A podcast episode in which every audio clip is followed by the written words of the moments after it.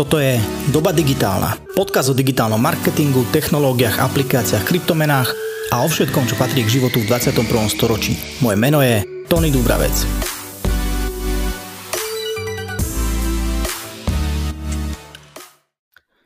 Ahojte, dnes sa budeme rozprávať s Michalom Sleziakom, šéf-dizajnerom štúdia Good Request o vývoji mobilných aplikácií. Michal, čau, ahoj. Čauko Tony, ďakujem za pozvanie. Ja ďakujem veľmi pekne, že si si našiel na mňa čas a prišiel si niečo porozprávať. Povedz mi hneď na začiatok, urob takú vizitku, predstavenie vášho štúdia Good Request. Čo ste zač, čo robíte, pre koho robíte?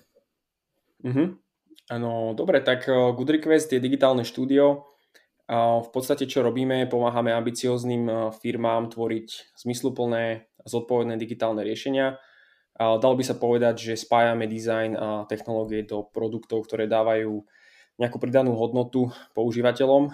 A Sedíme v Žiline, máme 8 rokov, 60 ľudí a v podstate operujeme kdekoľvek z Československa, keďže sme remote friendly. Uh-huh. Čo znamená zodpovedné a zmysluplné riešenia? Uh-huh. No, zmysluplné znamená, že ako som hovoril, že snažíme sa, aby tie produkty prinašali nejakú hodnotu tým používateľom, hej, že aby sme nerobili nejaké inovácie pre inovácie alebo proste nehľadali využitie pre nejakú technológiu, ale skôr vždycky začali od nejakého reálneho problému, ktorý proste nejakí ľudia majú a snažili sa ho nejako rozumne vyriešiť.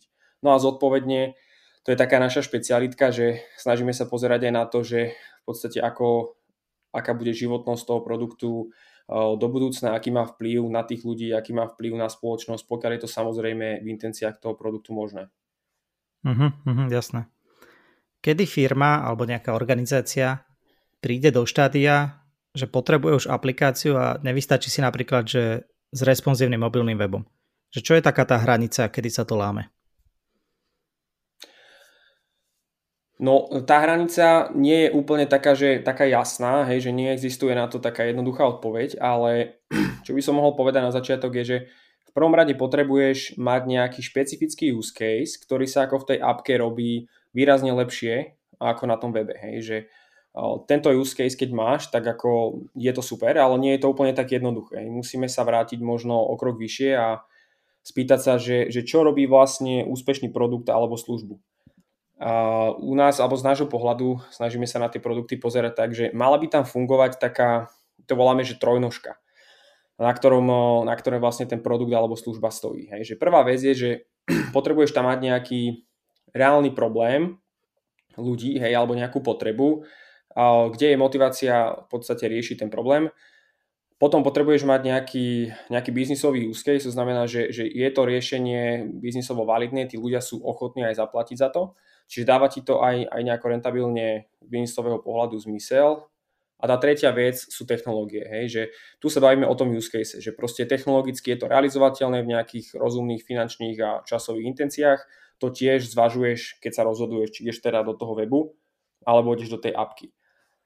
No a najdôležitejšie z tohto celého, alebo teda možno také najviac, na čo by si sa mal pozerať, je hlavne ten use case. Hej, že či v podstate máš nejakú takú činnosť, ktorá sa zásadne lepšie robí na tom mobile ako v tej appke. Keď ju nemáš, tak snažíme sa tým klientom vysvetliť, že proste nemusíš robiť cieľou mocou appku len preto, aby si ju mal. Hej. Ako samozrejme niekedy ťa do toho tlačia konkurenti, že proste majú tú apku a vidíš, že tá experience tej mobilnej aplikácii je zásadne lepšia, ako je na tom, na tom webe, tak ako musíš to spraviť, hej, že si do toho dotlačený. Ale snažíme sa, aby fungovala proste tá trojnožka a cez ňu sa musíš na to, na to celé pozerať a čo sa týka možno toho use caseu, tak eh, aby som bol taký konkrétnejší, mm, potrebuješ, alebo že čo hľadáš, tak to je nejaká repetitívna činnosť, ktorú robíš proste v, nejakých, v nejakej pravidelnej frekvencii a vyžaduješ od nej, aby bola proste rýchlo, aby tam bol dobrý UX, aby to bolo jednoduché.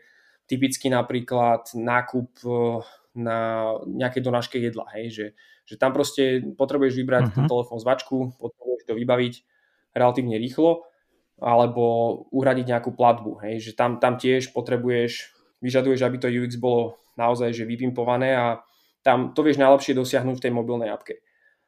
No a ďalších kopec vecí, napríklad niekedy fakt, že technologicky ťa to nepustí, hej, že povedzme fintech, tam potrebuješ nie že potrebuješ, ale vieš, tá bezpečnosť, o dosť lepšie sa to rieši v mobilnej appke. Máš tam biometriu, otlačok prsta, tvár a tak ďalej.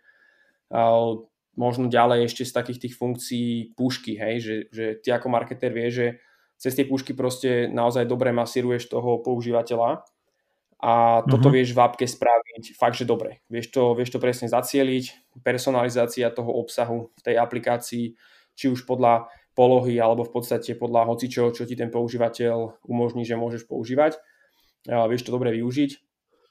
No a potom napríklad taký dobrý use case je, že periférie, hej, že, že aby si sa dostal k perifériám toho zariadenia, napríklad v IoT, kde potrebuješ, aby sa ti tá aplikácia napájala na ďalšie zariadenia, tak toto akože musíš robiť cez apku, hej, že potrebuješ prístup k tým perifériám, k tým senzorom. A IoT ďalej. pre tých, ktorí nevedia, je Internet of Things, ak to správne chápem. Áno, presne tak. Dobre. Uh, je podľa teba nejaký segment, alebo a máš teda roky skúsenosti, že kde naozaj nevidíš potenciál v tom, že by nejaká firma potrebovala aplikáciu? Alebo sú možno nejaké segmenty náchylnejšie na to, aby to mali. Dobre, spomenul si fintech, to asi chápem, že banky sú niečo, čo už automaticky máme zaužívané, že používame v mobile, mm-hmm. ale možno nejaké ďalšie. Jasné. No tak je to opäť o tom use case, vieš, že keď máš nejakú dobre fungujúcu službu na webe a v podstate dokážeš všetko robiť relatívne dobre, tí používateľia sú s tým spokojní, máš tam ten trafik, dobré čísla, tak nemusíš stavať tú aplikáciu. Hej. Že my práve sa snažíme tých klientov odhovárať od toho, aby do tej aplikácie dávali to isté, čo je na tom webe. Hej. Alebo keď už to uh-huh. proste riešiš na nejakom inom kanáli, tak nechceš ten istý obsah alebo tú istú hodnotu pre toho používateľa vytvárať aj v tej appke, pretože on si tú appku stiahne z nejakého dôvodu. Hej, že možno to bude pre ňoho akoby komfortnejšie pohybovať sa v tej aplikácii, ale snažíme sa vždy, aby niečo extra tá appka mala, niečo, čo na tom webe nedokážeš ponúknuť tak dobre. Hej. Sa pýtal na tie segmenty, tak uh, možno nedáva úplne zmysel, keď si nejaký začínajúci e-shop v rámci toho, v rámci toho e-commerce možno je lepšie určite potiahnuť to na tom webe, uvidíš, aké budeš mať čísla, tak hej, že keď sa pozrieš na ten e-commerce market, tak len tí najväčší hráči majú uh, reálne aj tie mobilné apky, hej, pretože je to, je to ako relatívne uh-huh. dosť drahá záležitosť. Čo znamená dosť drahá záležitosť? Že kde sa pohybujeme, aspoň taká, že spodná hranica a možno, že vrchná z toho, čo máš ty skúsenosti? No, to je častá otázka, veľmi ťažká odpoveď je vždy na ňu. to máš ako, to máš ako s autom, vieš, alebo že s domom, že koľko stojí auto, vieš, to, nie je to úplne, že jednoduchá otázka, musíš sa pozrieť na veľa Ale vieš povedať, že začína, že začína na 8 tisíc napríklad. No, viem, k čomu sa ma snažiť dotlačiť. A... Koľko potrebuje klient peňazí, aby ste pre neho urobili aplikáciu? Uh, tak no opäť, hej, že musím sa opäť obrátiť na ten use case, vieš, že, že my neradi robíme veci, ktoré proste nemajú že úplne zmysel, vieš, že, že to, je, to je tá zmysluplnosť toho produktu, že aby tá apka, keď je tá apka jednoduchá, tak ako bude lacná, hej, ale potrebuješ tú apku, keď je jednoduchá, vieš, že, že ak má byť naozaj nejaká hodnota v tej apke, že si ju ten používateľ stiahne z toho storu, tak proste už mu tam niečo teda musíš dať extra, hej, a keď mu tam už dáš niečo extra, tak o, nebude to proste apka, ktorá zobrazuje len nejaké veci za povedzme, že 10 tisíc eur, hej. Uh-huh. No a ten strop nie je. Ten strop, no, jasné. vieš, že ten, ten produkt, ten vývoj toho produktu zďaleka nekončí tým, že tú apku zavesíš do toho storu, ale tam to proste, tam to začína, hej, že potrebuješ naozaj rátať s tým, že musíš sa o tú aplikáciu starať, musíš dávať updaty vonku, musíš reagovať na, na ten trh, musíš zbierať tú spätnú väzbu od tých používateľov a snažiť sa stále s tým produktom pracovať, len vtedy to proste funguje dobre. Mm-hmm. Dobre, keď si otvoril toto, že ako prebieha ten vývoj, tak aké sú možno také fázy toho procesu? Od nejakého možno zadania až po spustenie, respektíve vypustenie na, na tie obchody s aplikáciami, ale teraz si spomenul aj nejakú starostlivosť, takže aké sú, ako toto celé prebieha, tento, táto, tento život tej aplikácie? Mm-hmm. No, ono to nie je úplne jednoduchý proces. Je veľmi taký, že závisí silno od, od toho tvojho špecifického produktu alebo služby, ktorú sa snaží dostať na ten trh, ale v zásade čoho sa snažíme držať, keď za nami ten klient príde, tak máme najskôr nejaký taký ten, mm, takéto spoznanie sa, hej, že, že či proste tak ako máš marketingu ten, ten product market fit, tak my sa snažíme nájsť company client fit, či sme si teda porozumeli. No a keď si ťapneme, tak prechádzame do tej fázy analýzy, to je v podstate taký prvý krok, kde sa snažíme ísť viac do hĺbky toho problému, pozrieť sa na tých, na tých používateľov, ktorí tú aplikáciu budú používať, pozrieť sa na tie tvoje požiadavky ako ownera toho biznisu, že čo vlastne od toho očakávaš, ako to budeme merať No a aj technologicky sa na to pozeráme, hej, teda, že ako to vieme postaviť. Tam je naozaj množstvo vecí, ktoré treba v tej analýze zachytiť a keď už stávaš povedzme nejakú existujúcu službu, alebo teda rozširuješ nejakú existujúcu službu alebo produkt, tak je vždycky dobre tam sa pozrieť na to, že v akom stave je momentálne tá tvoja technológia. Hej, že máš nejaký server, budeme sa s ním integrovať a tak ďalej. To všetko by malo prebehnúť v rámci tej analýzy, aby potom nám nenastali nejaké, nejaké prekvapenia. Hej. Ako zásade platí, čím lepšie a zodpovednejšie pristúpiš k tej analýze, tak potom minimalizuješ to riziko v tých neskorších fázach, že keď tam niečo dobehne, nejaký strašiak zo skrine na teba vyskočí. Hej, a zásadne ti spomalí ten proces. Takže ako chápem, že veľa klientov sa snaží rovno možno k tomu vývoju a vidieť už hneď tie screeny k tomu dizajnu, to je taká najviac sexy časť, ale tá analýza je proste veľmi dôležitá. No a keď som hovoril o tom dizajne, tak vlastne po tej analýze nasleduje tá fáza dizajnu. Tam sa snažíme už vytvoriť nejaké riešenie, ktoré potom prototypujeme, snažíme sa ho dostať pred používateľov, snažíme sa ho vytestovať z pohľadu použiteľnosti, zbierame feedback, iterujeme ho, až keď sme v nejakom štádiu, že teda dobre, ten produkt očividne dáva zmysel, tak ako sme ho nadizajnovali, tak sa posúvame do fázy vývoja. No a fáza vývoja už v závislosti od toho, aký ten produkt je komplikovaný, tak tam sa, tam sa fakt snažíme k tomu pristúpiť proste čo najviac agilne a rozbiť ten produkt na nejaké menšie časti, aby sme čím skôr videli už nejakú verziu toho produktu a vedeli ju dostať reálne k tým, k tým používateľom. Lebo ako je rozdiel, keď testuješ dizajn a keď testuješ tú finálnu aplikáciu. No a potom teda po tom vývoji, tam máš ešte fázu testovania bez ohľadu na to, akých kvalitných developerov máš, tak eh, určite musíš, musíš rátať s tým, že proste musíš mať rovnako kvalitných aj testerov, ktorí ti tú aplikáciu vytestujú. A v dnešnej dobe hyperkonkurenčnom prostredí sú tí používateľia naozaj nároční a tam už žiadny bug, no, žiadny, každá chyba ťa proste môže stať fakt, že veľa. Takže potrebuješ to mať vyladené. No a potom vlastne tú aplikáciu už dávaš eh, dávaš na, tú, na reálnych používateľov. My ešte odporúčame tým klientom urobiť takú, my to voláme, že pilotnú prevádzku, aspoň na nejaký mesiac, pokiaľ je to možné, hej, ako nie vždy si možno mesiac môžeš dovoliť, ale snažiť sa proste aspoň na nejakú dobu dať tú aplikáciu na nejakú časť používateľov a intenzívne zbierať ten feedback, hej, že marketéri možno radi robíte takéto strhávanie plachty, čo je, čo je úplne že super, ale treba vždy rátať aj s tou pilotnou prevádzkou, pretože fakt v tom vývoji ťa môže všeličo prekvapiť a, a je dobré dať si tam nejakú rezervu, aby potom mm, nebolo možno strhávanie plachty, vieš, a bolo tam, bude tam nejaké sklamanie.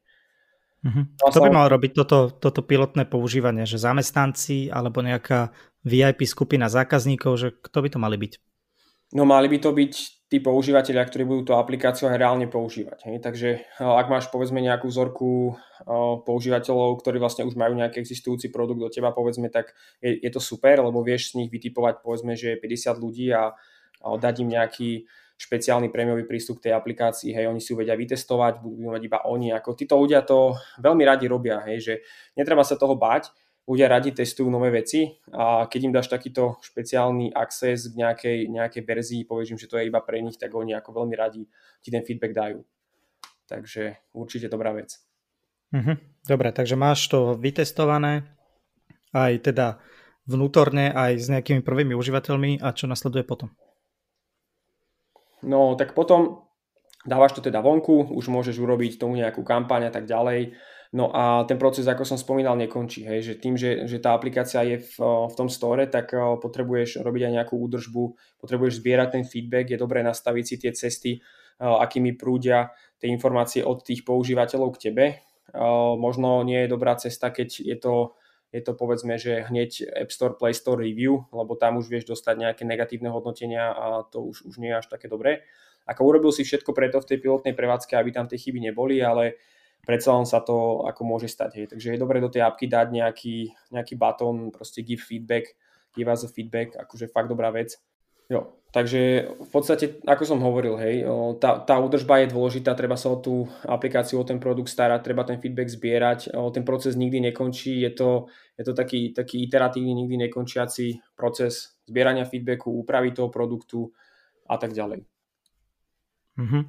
Uh, vy riešite aj také veci pre tých klientov, predpokladám, že sa akože doživotne staráte o tú aplikáciu, že všetky updaty, všetky potrebné bugy riešite a toto, alebo je, existuje nejaký moment, kedy vy proste odovzdáte klientovi a týmto končí vaša spolupráca? O, tak o, my to poskytujeme, túto možnosť.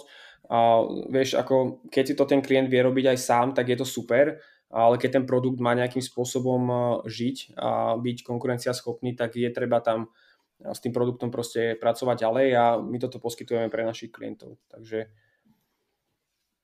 Koľko možno trvá priemerne, samozrejme úplne chápem, že sa to líši, a koľko môže trvať tento proces hlavne tej analýzy a toho vývoja, až pokým sa tá aplikácia teda vypustí do sveta pre verejnosť? Mm-hmm. No, mali sme aj taký rekord, že sme dali apku, myslím, že za 12 týždňov, a, ale tým, že nerobíme tak úplne jednoduché apky, okay. tak akože tých 12 týždňov pre nás veľmi že mm, challenging a dali sme to. Ale v zásade tak rátaj s tým, že povedzme tak, tak 4 až 6 mesiacov, povedal by som. Uh-huh. Koľko, vy ste robili, ak sa nemýlim, aplikáciu Tatrabanky? Áno. K tomu sa dostaneme na konci ešte k tým vašim projektom, ale na Tatrabankovom príklade ma zaujíma, pretože to je moja obľúbená aplikácia. Som v Tatrabanke iba kvôli tej aplikácii. Uh, koľko trvá takúto aplikáciu vyvinúť?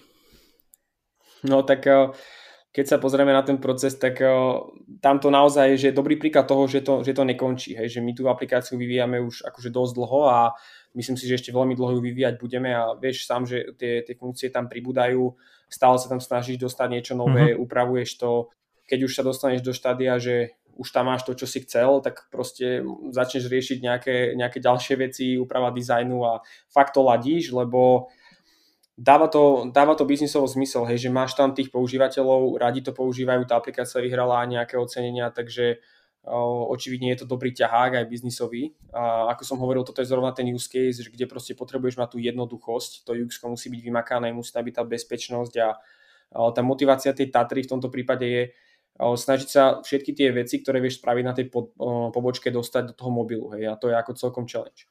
Uh-huh. Kto rieši takéto tie návrhy na to, že čo tam treba updatenúť, pridať? Že to prichádza to zo strany klienta, alebo vy ste ako, to, ako štúdio, že proaktívni a vymýšľate to a navrhujete to klientovi? Mm-hmm. No ten product management alebo ten, ten product ownership nad, nad, celým, nad celou tou aplikáciou má ten klient samozrejme. On si spracováva tie podnety od tých používateľov, vyhodnocuje si, dáva si dokopy nejakú podľa, podľa stratégie toho produktu nejakú roadmapu funkcií a tak ďalej. Ale samozrejme my ako firma, ktorá má tú expertízu, tak eh, snažíme sa fakt dodať eh, viac ako klient očakával v tomto prípade dávame, dávame tie návrhy, hej, že proste ako by sme to vedeli zlepšiť. Klient sa nás na to pýta, ráta v tom procese s tým, že eh, my sme tí proaktívni a to je jedna z našich proste takých ako silných vecí, že naozaj robíme, myslíme za zadanie, povedal by som a veľakrát prichádzame my aj za tými klientami, že poďme spraviť toto a zvážme urobiť toto, konkurencia to má, alebo vylepšíme túto funkciu a iniciatívne k tým klientom prichádzame s nápadmi a oni si to patrične vážia. Takže, takže je to aj aj, ale akoby ten ownership na tú aplikáciu má samozrejme klient. Rozumiem, rozumiem. Uh, poďme na tú klientskú stranu, že keď klient sa rozhodne, že chce aplikáciu a je teda presvedčený, že bude užitočná aj všetko, že to má zmysel, s čím by mal prísť za vami ako za štúdiom, ktoré tú aplikáciu bude vyvíjať, že čo všetko by už mal mať pripravené? Mm-hmm. Uh, tak uh, tam by mal byť, ako my si moc nepotrpíme na to, aby za nami teraz klient prišiel s nejakou stostranovou špecifikáciou, ako to, to vôbec, skôr spracujeme tak, tak agilne, povedal by som, ale s čím by si mal prísť, tak určite by si mal mať prehľad o tom, čo chceš stavať. Hej. Ako, vrátim sa opäť k tej trojnožke, Mal by, si, mal by si teda vedieť, že, že aký je ten problém, ktorý riešiš, kto je teda tvoj používateľ, nemusíš teda úplne mať nehotový nejaký research, ale tu opäť Good Request vie pomôcť tým, že my sa potom k tým používateľom vieme dostať, vieme ich vyspovedať, zistiť tie motivácie, tie ich očakávania a tak ďalej. Čiže, čiže tá prvá vec je, že mal by si vedieť, že, že čo teda, hej, že čo je ten problém, ktorý riešiš. Potom mal by si vedieť, prečo, to znamená možno aký je ten tvoj business case za tým, že čo, čo sú tvoje ciele, ktoré chceš dosiahnuť, čo od toho očakávaš. Mal by si to mať nejakým spôsobom zmapované. No a tu opäť Good Request vie pomôcť tým, že, že proste vymyslíme, ako to vieme zmerať. Nastavíme nejaké KPI, aby sme sa od toho, aby sme sa k tomu vedeli proste priblížiť. No a tá tretia vec je, že mal by si teda vedieť, že ako to chceš zrealizovať. Hej. Že mať nejakú predstavu o tej apke, nemusíš ako vedieť všetko, my vieme pomôcť s tým, s tým riešením, ale proste mal by si mať nejaký prehľad. Hej. Ak už máš aj nejaký existujúci, existujúci produkt alebo službu, tak ideálne prehľad o tom, ako to chceš integrovať, či vôbec chceš nejaké integrácie. Tu je, tu je taká vec, že pokiaľ ty staváš úplne že produkt na zelenej lúke, tak veľká výhoda je v tom, že ty si vieš um, to rozhranie, na ktoré sa tá aplikácia bude pripájať, volá sa to, že API, tak vieš si ho postaviť podľa seba. Ale keď už máš nejaké riešenie, tak musíš sa mu trochu prispôsobiť. Hej. Niekedy musí sa tá aplikácia prispôsobiť, musí sa prispôsobiť to riešenie a toto, toto vie dosť komplikovať tú situáciu. Takže čo by si mal mať, aby som to zhrnul? Určite potrebuješ vedieť ten problém, čo chceš riešiť, ako ho chceš vyriešiť, možno nejaké technologické limitácie, zároveň nejaké tvoje motivácie biznisové za tým keď aspoň toto vieš, tak ako super, hej, že my už vieme so zvyškom pomôcť. Taký bonus je, že keď už sa rozhodneš ísť aj do toho, že možno nejaké features tej aplikácie, nejaké funkcie tej aplikácie začneš dávať dokopy, tak tam sa vieš spýtať, že, že čo vieš ešte odobrať na to, aby si stále vyriešil ten problém. To je ako veľmi dobrá vec. Pokiaľ to vieš čo najviac osekať, tak je to, je to úplne super, lebo ty vieš naozaj držať ten svoj fokus tej aplikácie na tú jednu vec a vieš vyvíjať oveľa menšie riešenie a vytestovať, či to dáva na tom trhu zmysel, ako stavať nejaký veľký moloch. Hej. Že to, je, to je taká vec, ktorú sa snažíme tým klientom vyhovoriť. No a keby si nás chcel úplne že prekvapiť, tak poznáš business model Canvas? Mm-hmm. To je, áno, tak tí, čo nepoznajú, vieš si to vygoogliť. Veľmi dobrá pomôcka dokáže ti to úplne, úplne super dať taký obraz o tom tvojom produkte, že, že kto je naozaj ten zákazník, uvedomiť si tú tvoju propozíciu, hej, že kde je tá tvoja unikátna hodnota, aký je ten market, ako sa nám dostaneš a tak ďalej. Toto, toto keď máš akoby vyplnené a prídeš tým za nami, tak to je pre nás taký ček, že wow, tak, tak Tony teda naozaj vie, čo chce stavať a je veľká pravdepodobnosť, že to bude fungovať. Prejdeme k tomu vývoju samotnému. Čo sú také veci, na ktoré sa tí vývojári že najviac fokusujú, alebo že čo si, na čo si dávajú pozor, aby sa urobilo poriadne, aby sa nepokazilo, že čo sú také možno že tie najdôležitejšie piliere v rámci toho. Mhm, a myslíš teraz vývojári všeobecne? Vaši alebo vývojári. Ako celkovo, celkovo good request, lebo my máme ako dizajnerov, vývojárov, analytikov a tak ďalej, alebo ťa zaujímajú iba vývojové veci? Skôr ma zaujíma celý ten tým, ktorý ako keby pracuje na tom, že vzniká tá aplikácia. Jasné, tak možno sa budem trochu opakovať, ale nedá mi to, lebo je to strašne dôležité a to je vlastne ten, ten fokus tej aplikácie. Hej, že dneska je fakt uh, veľmi, možno vidíš na tých najlepších apkách, že oni skutočne sa sústredia na ten, na ten jeden problém a spravia to, že uh, oveľa lepšie ako konkurencia. A možno to nie je akoby nová vec, ale ten ich pohľad na ten, uh, na ten use case je tak unikátny, že proste tá aplikácia prerazí. Hej. Čiže treba sa sústrediť a uvedomiť si tú unique value, a držať si ten fokus, nepridávať zbytočne funkcie, ktoré budú komplikovať ten, ten produkt a ten, ten život tej aplikácie preto, prečo bola stvorená. Hej. Takže toto je vec, ktorá ako opakujem ju viackrát, ale treba si na to dať bacha, lebo veľmi ľahko ti to vie uniknúť.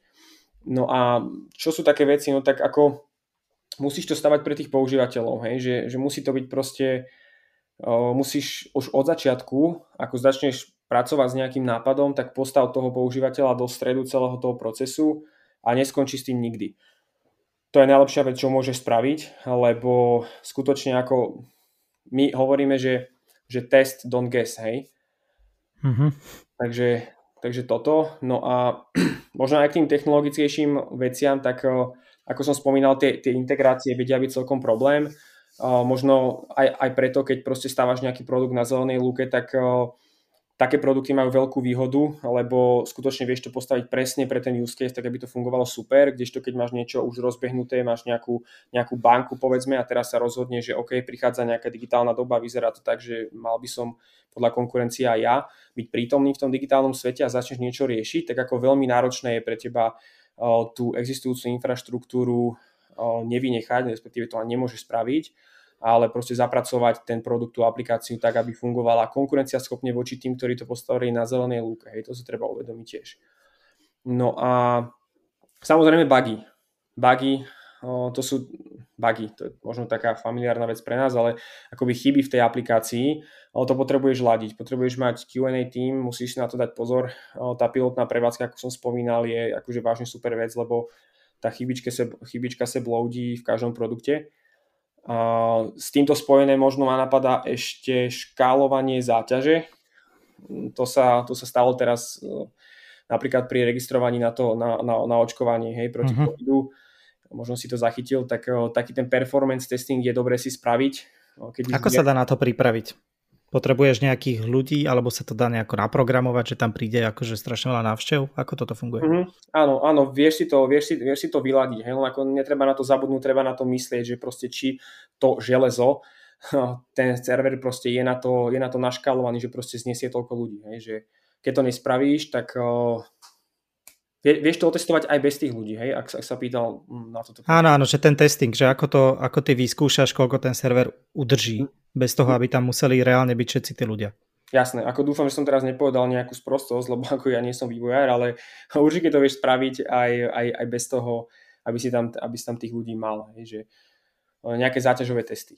Takže mm-hmm. toto určite, určite na to treba myslieť. No a keď sa bavíme možno konkrétne o tých mobilných apkách, tak e, Play Store, App Store majú nejaké svoje, nejakú svoju politiku, ktorú je treba dodržať a je treba na to myslieť, že proste opäť sa vrátim k tomu strhávaniu plachty, že keď si dáš nejaký deadline, že teda chceš mať, rolloutneš nejakú kampaň teraz vonku, tak musíš rátať aj s tým, že sa ti môže stať, že napríklad Apple ti tú aplikáciu zamietne z nejakého dôvodu. Hej, oni majú dosť prísnu politiku či už s nejakou bezpečnosťou alebo spracovaním dát od používateľov a tak ďalej. Tam ťa môže naozaj hoci čo prekvapiť. Čím si skúsenejší, tak samozrejme vieš na to dať bacha, ale aj Apple vie vždy prekvapiť aj tých, ktorí si dávajú pozor, takže stať sa môže vždycky. No a mňa ako dizajnera určite napadá design, developer, nejaká, nejaká komunikácia. Hej, že to sa ti môže skôr stať vtedy, ak riešiš design a vývoj, že zvlášť, že máš nejakého freelancera, vývojára freelancera, dizajnéra, tak daj si, treba si ako fakt dať pozor na ten, na ten proces komunikácie medzi nimi dvomi, lebo môže tam nastať, môžu tam nastať veci, ktoré oboch prekvapia a proste treba, aby naozaj ideálne, ako my hovoríme, že sedeli vedľa seba, keď teraz to nie je možné, ale my sa snažíme proste, aby developer a dizajner mali proste taký vzťah, že tá komunikácia medzi nimi tam musí byť. Lebo vieš, môže sa ti stať, že dizajner ti niečo nakreslí, developer to proste bude mať extrémny problém s tým vyvinúť to, developer bude niečo potrebovať od dizajnera, dizajner mu to nebude vedieť dodať a tak ďalej. Takže na toto si treba dať bacha. A vidíš, no tu ma ešte napadá, že, že zmeny napríklad, hej, že nemáš hotový nejaký dizajn a teraz ideš do vývoja a teraz začneš robiť, máš povedzme, že vyvinuté 3 štvrte z produktu a začneš robiť nejaké zmeny v dizajne, tak ako malé zmeny sú v pohode, ale tu už sa bavíme, že, že tá náročnosť na zapracovanie tej zmeny ti ako exponenciálne rastie. Hej. Takže ako som spomínal, to testovanie použiť, použiteľnosti je fakt dobrá vec. Potom sa už následne vieš vyhnúť tým zmenám. Hej. Že, samozrejme nevieš to urobiť na 100%, ale proste znižuješ to riziko opäť. Uh-huh. Ty si načrtol zaujímavú tému, ktorú by som tu rád vložil a to, je, to sú špecifika Google Play Store a App Store. Mm-hmm. Aké sú medzi nimi rozdiely, v čom, čo je možno náročnejšie? Lebo poviem taký príklad, že teraz určite si zaznamenal, je veľmi populárna aplikácia Clubhouse, mm-hmm. ktorá je teda iba iOS. A v zásade ja teda osobne neviem úplne, že z akého dôvodu, že či to je jednoduchšie to tam dostať, alebo je to bezpečnejšie, alebo že aký to má aký to má dôvod, takže či sú možno medzi nimi nejaké zásadné rozdiely aj v tom schváľovacom procese, aj v tej náročnosti dostať tam tú aplikáciu a podobne.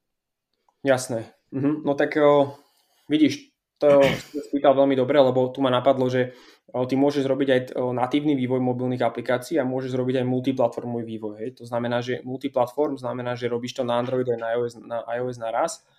To, toto, toto my nerobíme, ale keď to robíš natívne, tak ty musíš vyvinúť zvlášť aplikáciu pre Android a zvlášť pre iOS. Hej. To znamená, že je tam málo toho, čo vieš posielať medzi tými platformami No a v prípade toho Clubhouse, tak oni sa rozhodli, že urobia iOS verziu, vieš, to, to, máš, to máš také marketingové otázky si myslím, hej, že o, tá vzorka tých používateľov, ktorí pôsobia na, na App Store, majú nejaké svoje špecifika, na Play Store majú zase svoje špecifika.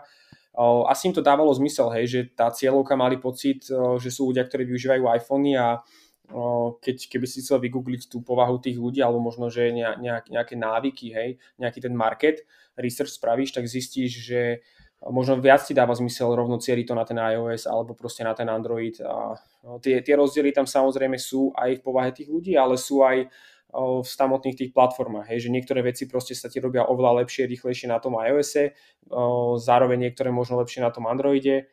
Ten Android má taký problém s tým, že vieš, že iOS, tak máš tam fakt, že málo zariadení, na ktoré musíš optimalizovať ten produkt, ale vieš to Android, tak to sú že 100 tisíce zariadení, ktoré musíš mať na ktoré musíš myslieť, keď ten vývoj robíš. Hej? Čiže ako zásadne sa ti to začína komplikovať uh-huh. a v tomto prípade je, povedal by som, jednoduchšie a rýchlejšie vyvinúť tú iOS aplikáciu, aby si vytestoval ten trh, či je to teda v pohode, či ten produkt tvoj dáva zmysel a potom mu dorobil tú Android aplikáciu. Jasné, jasné neviem teda, to dáva zmysel. Neviem teda, čo bola tá motivácia toho Clubhouse konkrétne, ale myslím si, že možno, že takto nejako vedeli rozmýšľať. Jo, asi to, asi to boli tieto marketingové dôvody, predsa len asi aj je menej používateľov iOS a tým pádom si lepšie ustrážili ten nával ľudí, aj tým, že tam bol ten pozvankový systém, teda stále je, tak je to asi pre nich mhm. jednoduchšie regulovať a, a ladiť. No jasné. Uh, no a vieš, ke... a samozrejme uh, ako o tých používateľov, nie je to len o tých používateľoch, ale ako som hovoril aj o tých zariadeniach hej, že vyladiť aplikáciu pre iOS, tak to je ako o dosť jednoduchšie ako vyladiť ju pre ten Android, vieš. A keď tam máš takú vec ako komunikácia, ktorá musí fungovať, vieš, že v runke máš proste kopec ľudí, teraz niekto hovorí, musí ti to šlapať úplne super a asi sa im to ľahšie robilo na iOS. Ja to, ja to teda typujem, že takto to nejako bolo. Mm-hmm, jasné. Keby sme prešli k dizajnu tých aplikácií a všeobecne digitálnych produktov, ktoré vy robíte, tak čo sú možno také, že zásady takého funkčného dizajnu, aby to celé fungovalo, aby ľudia mali z toho dobrý pocit, aby to potom získavalo samozrejme aj pozitívne feedbacky? Tak samozrejme to, čo už som hovoril dneska niekoľkokrát, je to ten use case a ten, a ten svoj fokus na tú hodnotu, hej, že vieš, v čom si dobrý, vieš, kde je tá tvoja úloha v tej aplikácii a snažíš sa proste tú, tú apku nadizajnovať tak, že ten use case sa bude robiť ako výrazne lepšie ako oproti konkurencii. Hej? Takže musíš mať ten fokus.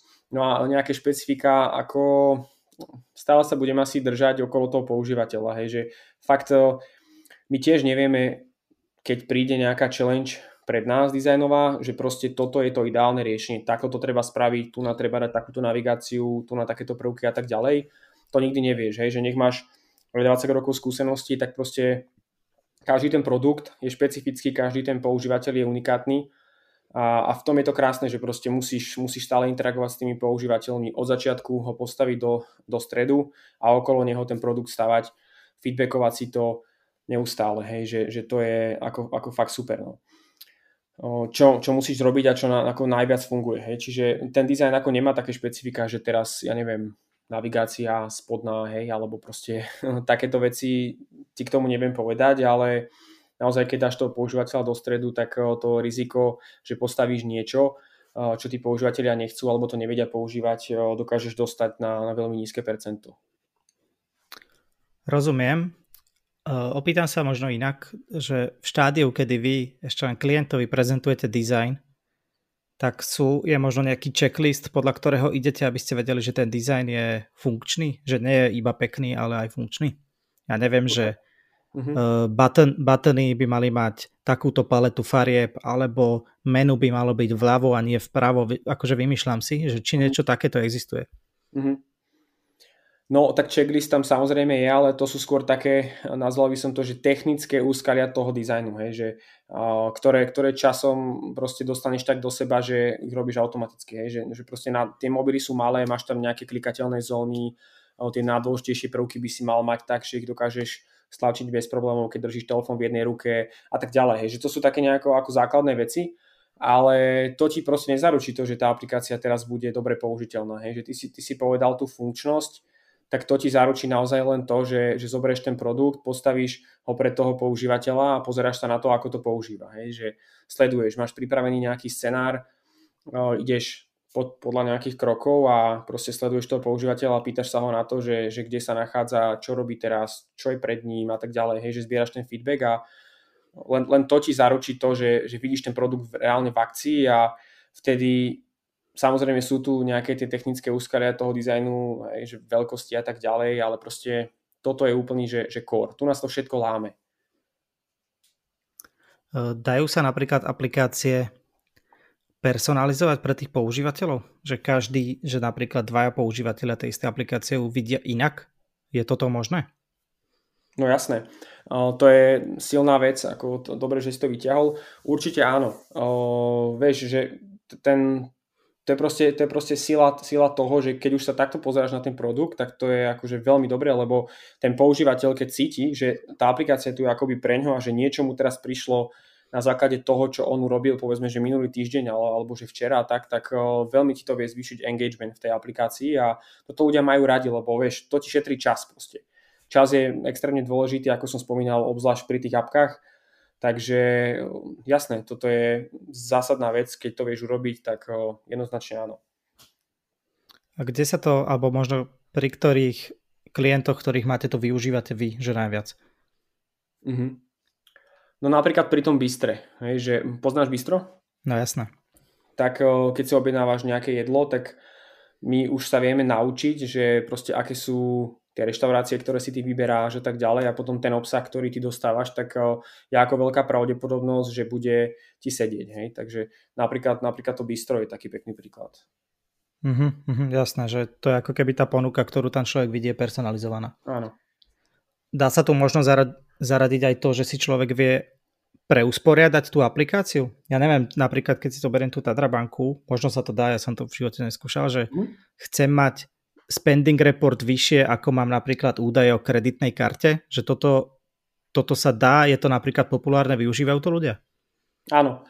Áno, aj v Tatrabanke aplikácii sa to dá spraviť, vieš si to tam usporiadať, ten dashboard, tak aby ti dával zmysel. Ale opäť tu sa bavíme, o, vieš, ten budget je, je vždycky otázka, hej, že môžeš urobiť, dá sa všetko, hej, to hovoríme tým klientom naozaj, že že úplne že všetko v tých aplikáciách. To hovoríme všetci klientom. No, ale vždy si treba zvážiť, že, že kde je tá hodnota. A toto je možno taký ten, taká tá masterclass toho vývoja mobilných aplikácií, že dobre si dokážeš zvážiť, že čo priniesie skutočne tú hodnotu, hej, že proste, lebo najdrahšie je vyvíjať niečo, čo tí používateľia nechcú. Akože nič drahšie vo vývoji nie je. Takže mm-hmm. tomuto, keď sa dokážeš vyhnúť a máš ten, možno ani nie nos, ale dobrý prístup orientovaný na toho používateľa, tak vieš vyladiť, čo tí používateľia chcú, vieš si to vyhodnotiť, vieš si to dať na nejakú škálu, hej, že dobre, niečo možno chcú, ale ako vyvinúť to stojí proste XY a je tu možno nejaké, nejaká iná feature, ktorú, ktorú možno nechce tak veľa ľudí, ale vieme ju proste delivernúť o dva týždne, hej, povedzme. Takže to si musíš mm-hmm. vždy ten product owner tej aplikácie zvážiť, že, že kde je tá, tá hodnota, ten dobrý pomer toho, že koľko to stojí versus koľko to priniesie tej hodnoty. Jasné, jasné. E, stalo sa vám možno, že ste aj po, samozrejme po dohode s klientom prišli s nejakou featureou, ktorá nakoniec bola, že fail, že sa nevyužívala, nemala úspech, nemala dobré ohlasy? Určite. Akože nenapadá ma teraz nejaká konkrétna, ale tak to sa ti, to sa ti stane, vieš, že proste ako môžeš, ako som hovoril, že ten proces nikdy si si není, že 100% istý, hej, že môžeš urobiť všetko dobré, znižovať to riziko, ale stále ho len znižuje, vždycky tam nejaké to riziko je. Hej. A, a opäť ten proces není akoby že rovnaký na každom projekte. Vždycky každý projekt má svoje špecifika, má svoj čas, za ktorý to musíš dostať na ten trh, má svoj budget, má technologické obmedzenia a tak ďalej. Takže to, koľko dokážeš investovať do tej validácie, tak je vždycky nejakým spôsobom ti to sa ti to mení v tých projektoch, vieš, takže niekde vieš dať viac, niekde menej, no ako, a ak sa ti stane vždycky, že proste, nie že vždycky, ale ako môže sa ti to stať, aj nám sa to už určite stalo, že si niečo vyvinul a teraz si očakával, že, že koľko tam idú byť aké obrovské čísla a teraz sme sa pozreli na to, že fúha, to sme asi úplne netrafili. Stáva sa. treba sa spýtať prečo, poučiť sa z toho a posunúť sa ďalej. Jasné, jasné. Tak poďme možno k takým tým pozitívnejším príkladom. Dajme si na záver, skús vybrať nejaké zaujímavé projekty, ktoré ste robili, možno v čom boli, zaujím- v čom boli konkrétne zaujímavé, v čom boli špecifické, iné ako ostatné. My sme tu spomenuli Tatrabanku, ktorú, ktorá teda má veľa klientov, určite aj veľa ľudí, ktorí počúvajú tento podcast, práve Tatrabanku používa, tak neviem, či je ešte venovať pozornosť, alebo vyberieš nejaké iné projekty, ktoré teba bavia z vášho portfólia. Mm-hmm. No tak spomenuli sme tu aj to bistro, ako najväčšia donáška jedla a tak ďalej, vieš tam sledovať dodanie toho jedla. Ale, ale tak e, keď si povedal, že, že čo ma bavia, tak e, mne najbližšie sú projekty, ktoré mi tak trochu hrajú na takú, na takú, takú tú citovú strunu, vieš, že, e, že, že cítim, že wow, že tak tento projekt mal fakt zmysel. Teda samozrejme nie, že by ostatné nemali zmysel, ale ako extra value, hej. Tak, tak napríklad by som spomenul, že Robili sme taký jeden projekt, volá sa Izotop, Izotop Centrum, to sme robili pre nukleárnu kliniku medicíny v Nitre. No a v čom je ten projekt výnimočný pre mňa osobne, tak tam sme naozaj pracovali v prostredí, proste, ktoré je ani úplne že, že ľahké na zvládnutie, hej, že ako onkopacienti a tak ďalej. A prišli sme tam a naša úloha bola pozrieť sa na ten proces, ako funguje vyšetrenie toho pacienta až k tomu, že proste dostane tú diagnózu No a mali sme to nejako zmapovať a celé to zdigitalizovať. Bol to veľmi, veľmi silný projekt a možno toto je to, čo ma na tých projektoch baví, že každý je iný a že, že sa musíš do tej do, domeny toho projektu proste cítiť a dostať, hej, že, že čo prežíva teraz ten pacient, čo prežíva teraz ten lekár a tak ďalej. No a výsledok bol taký, že sa nám tam podarilo celý ten end-to-end proces od začiatku, ako tam ten pacient príde až do konca, vyladiť do takej miery, že proste ten lekár teraz z druhej strany sveta dokáže dať diagnózu, pozrieť sa na tie výstupy, ktoré mu prišli od toho pacienta na tom vyšetrení. Sú tam rôzne optimalizácie, prepočty, látok, ktoré sa tým pacientom dávajú a tak ďalej a jednoducho ten proces je, je zásadne lepší a ten klient proste povedal, že uh, už, si, už si nevie predstaviť, ako by mohli existovať bez toho. Hej. Takže to ťa tak zahraje vždycky pri tom srdci, že toto je to, prečo to robíme. Nie sú to len nejaké, nejaké technológie, ale proste tie technológie mali byť využívané na to, aby menili ľuďom život a aby proste pomáhali tým ľuďom. Takže to, to je jeden z takých projektov, kde to, kde to že ozaj cítim. No a potom samozrejme aj m, mm, napríklad zase Drive sme robili. To je platforma pre nabíjanie elektromobilov, tak to je, to je tiež veľmi taký pekný use case využitia tej technológie, že naozaj to má budúcnosť, aj tá elektromobilita. Takže, takže to sa nám páči, že sa na takýchto veciach môžeme podielať a z toho majú v podstate všetci v tom týme potom radosť a úplne, vieš, že proste chceš na takýchto veciach robiť.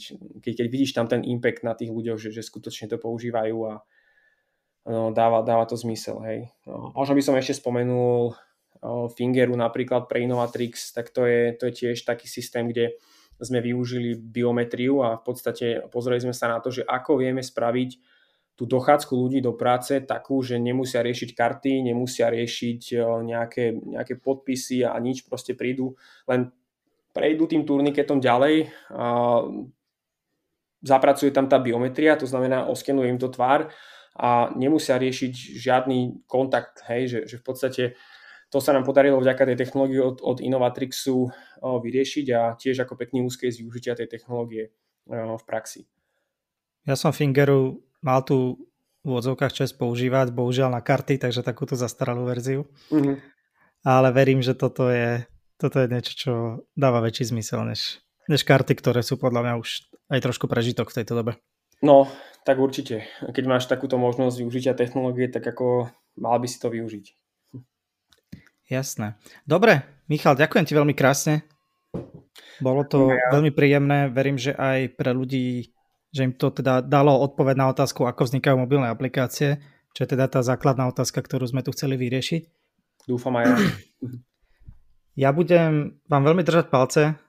Budem držať palce celému tvojmu týmu. Robíte úžasnú prácu, teda hovorím to ako užívateľ niekoľkých vašich aplikácií, takže veľmi sa teším, že sme mali aj možnosť toto spraviť a Ďakujem ešte raz. Ďakujem aj veľmi pekne. Snad sa ešte Čaute. uvidíme v nejakom podcaste. Čauko. Určite áno.